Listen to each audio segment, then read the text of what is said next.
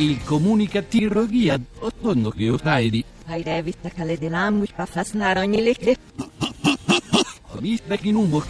Scusate, scusate, ma Marianna, la sigla del nostro programma ha l'influenza. Ecco perché si è fatta sentire al contrario. Dovete avere pazienza alla febbre alta. Su, su Marianna, soltanto pochi secondi e poi torni a riposare. Brava Il Marianna! comunicativo.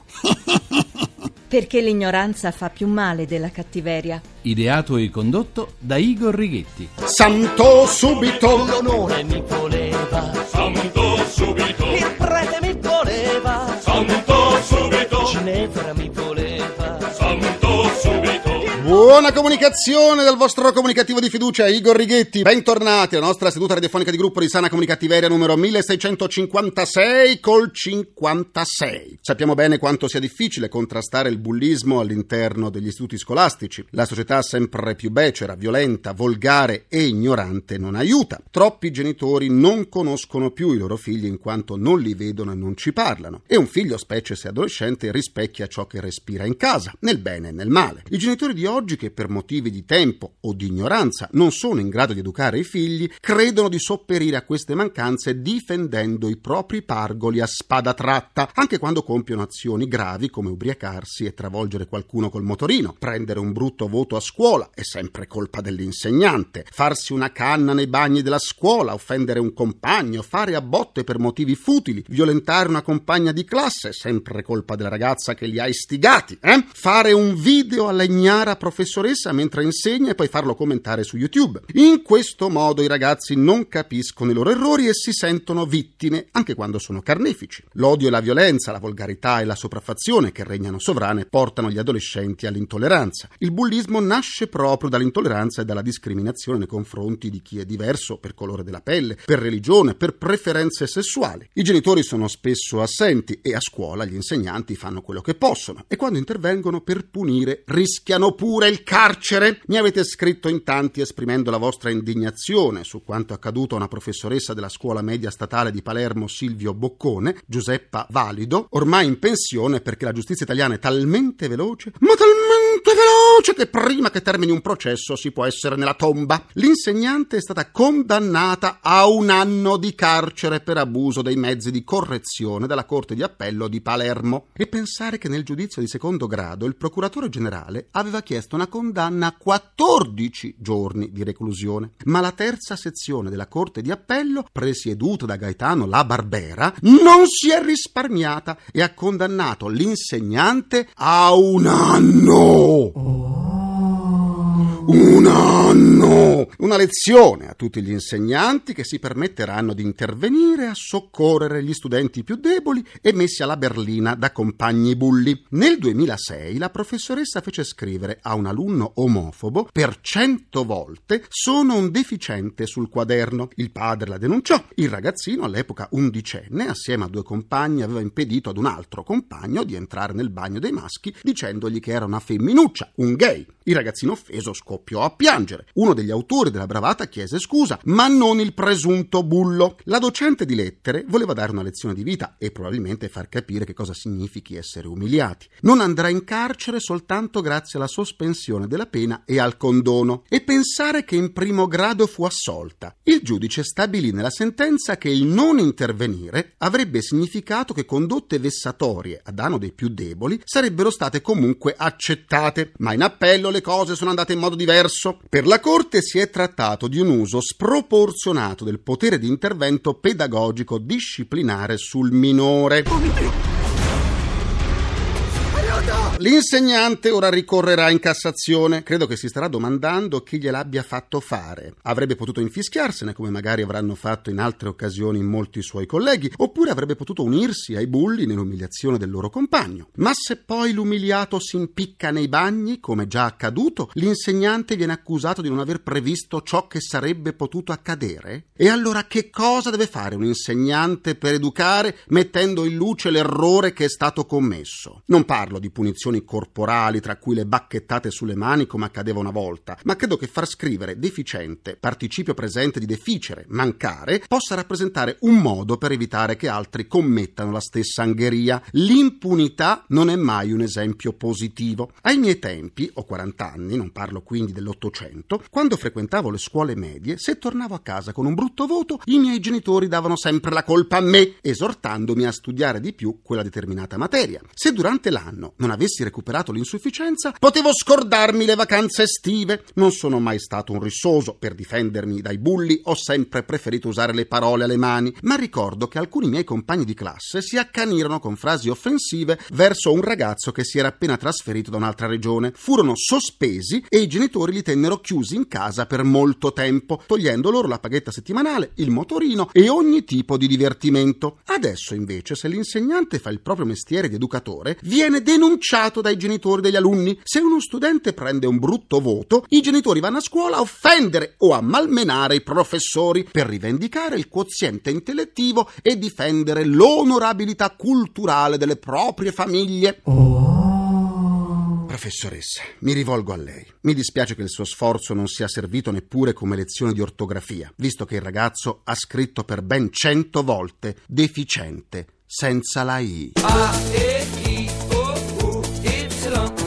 No, no, prendiamo soltanto la I, ci serve solo la sì. Anche in questo caso possiamo dire che l'ignoranza fa più male della cattiveria. Da parte mia e da parte di tanti di voi che mi avete scritto, esprimo solidarietà alla professoressa di Palermo. Mi auguro abbiano fatto lo stesso le istituzioni siciliane e il Ministero dell'Istruzione. Tu signorante. Ignoranza fa più male della cattiveria. Chiede la linea al mio avatar per il nostro grrr, giornale radiocomunicativo che combatte le smagliature al tallone. All'aeroporto milanese di Malpensa un tunisino alla guida di un SUV ha sfondato una vetrata, quindi è sceso impugnando un coltello e a quel punto è stato ferito a un piede da un colpo di pistola sparato da un poliziotto. Sembra che all'origine del gesto del cittadino nordafricano ci fosse il tentativo di fermare la moglie che stava partendo. Forse pensava di bloccarla al volo? Harry Morello, un uomo di 84 anni, è rimasto bloccato con la sua auto per 5 giorni in un deserto in Arizona. L'anziano è riuscito a sopravvivere bevendo l'acqua del tergicristallo filtrata da un fazzoletto. Dopo questa esperienza possiamo definire il signor Morello una persona acqua e sapone?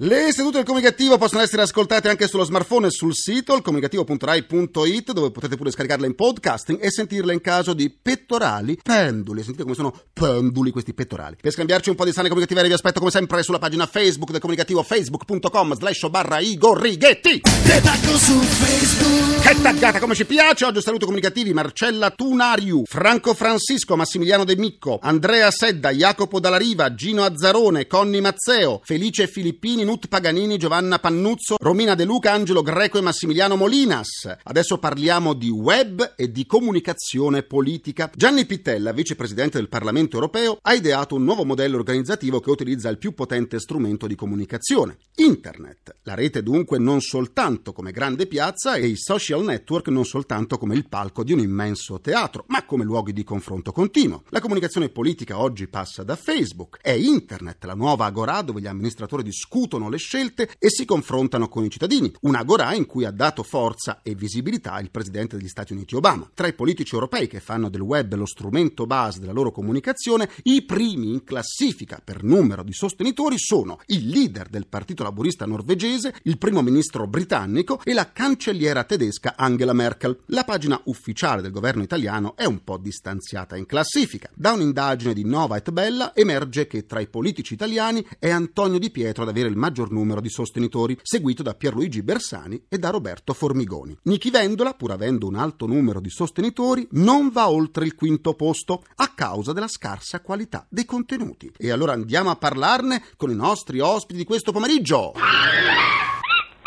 Le nostre due mascotte, evasione fiscale, annunciano l'ingresso del componente della Commissione Vigilanza della RAI per il Popolo della Libertà, il senatore Alessio Butti. Bentornato e buona comunicazione. Grazie, buona comunicazione a voi. Su vari forum e social network, a partire da Facebook, si trovano le opinioni di tanti giovani su temi politici. Addirittura sembra che la politica sia uno degli argomenti più gettonati sul web. Allora non è vero che i giovani non si interessano di politica, ma è la politica non saper comunicare con loro? Beh, probabilmente è così. Credo che i giovani siano molto interessati alla politica nel senso proprio della polis, siano forse un po' meno interessati alla forma struttura partito, che era poi la forma struttura che li catalizzava e catalizzava la loro attenzione negli anni 70, negli anni 80, direi anche negli anni 90. Oggi i giovani sono molto più istintivi, molto più liberi e quindi si associano magari a gruppi magari eterogenei, assolutamente eterogenei tra loro,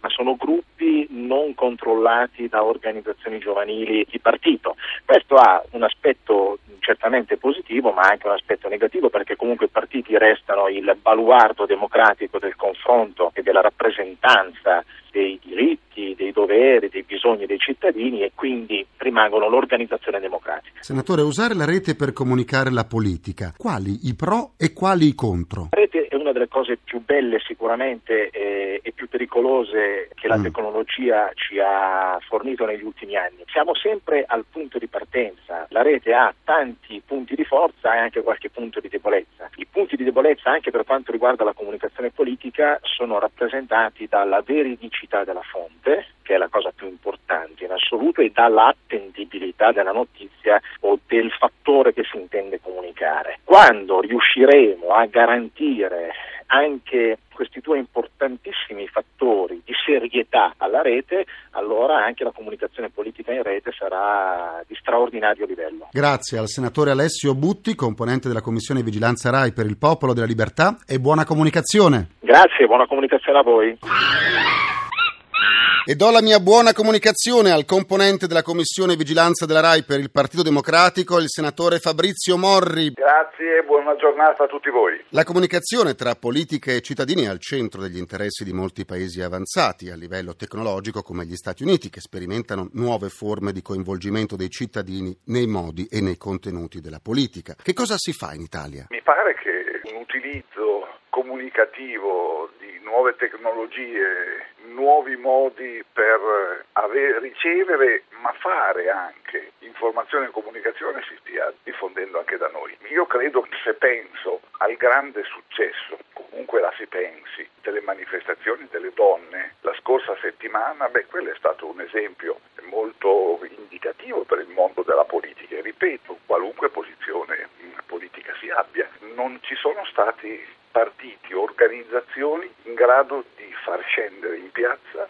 tanta gente negli ultimi anni, se non forse una volta la CGL qualche anno addietro, attraverso un metodo di eh, comunicare fra di loro, un passaparola attraverso la rete. Certo c'era un grande tema, una fetta d'Italia che si indignava per certi comportamenti privati e pubblici, diciamo, del Presidente del Consiglio, quindi c'era un, di destro un, un fatto come l'inchiesta di Milano sicuramente clamorosa, ma la rete che si è determinata è stata incredibile. La classe politica italiana utilizza i social network per veicolare meglio i propri messaggi, ma quali gli ostacoli ancora non superati? Io credo che ancora in Italia qualche arretratezza ci sia, anche chi vi parla forse è di una generazione che non riesce ancora appieno diciamo, a staccarsi da vecchie modalità e quindi può anche trovarsi in qualche difficoltà, non perché non usi per nulla internet, ma perché siamo culturalmente un pochino più indietro, naturalmente parlo per me, non lo dico a chi come voi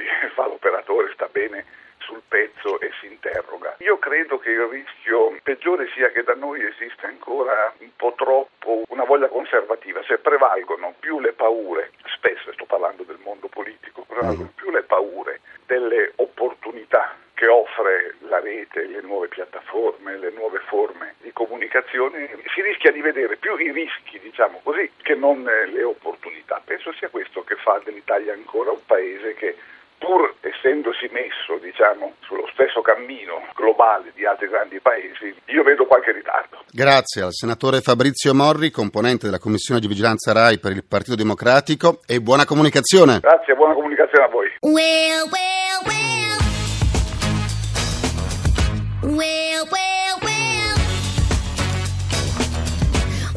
Oh, un bel pianto a dirotto. Concludo anche questa seduta con il mio immancabile pensiero comunicativo. Fra le tante fughe di senatori e deputati da Futura e Libertà, il partito di Gianfranco Fini, c'è da registrare quella di Luca Barbareschi, il quale ha dichiarato di iscriversi al gruppo misto. È evidente che in Futura e Libertà non c'è un buon collante, per questo si stacca un pezzo dietro l'altro. Continuando di questo passo, è probabile che sarà Fini il solo ad attaccarsi.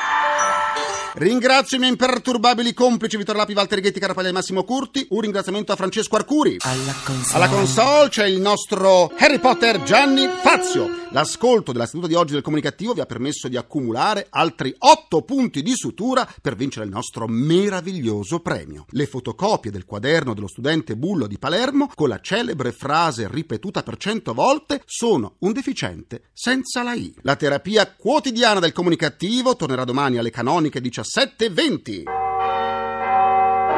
Sono davvero canoniche, sempre su Rai Radio 1. Domani vi aspetto anche sul quotidiano Metro con i cattivi pensieri del comunicativo. Buona comunicazione dal vostro portatore sano di comunicattiveria, Igor Righetti. Grazie e buon proseguimento a domani. Il comunicativo. Perché l'ignoranza fa più male della cattiveria. Ideato e condotto da Igor Righetti.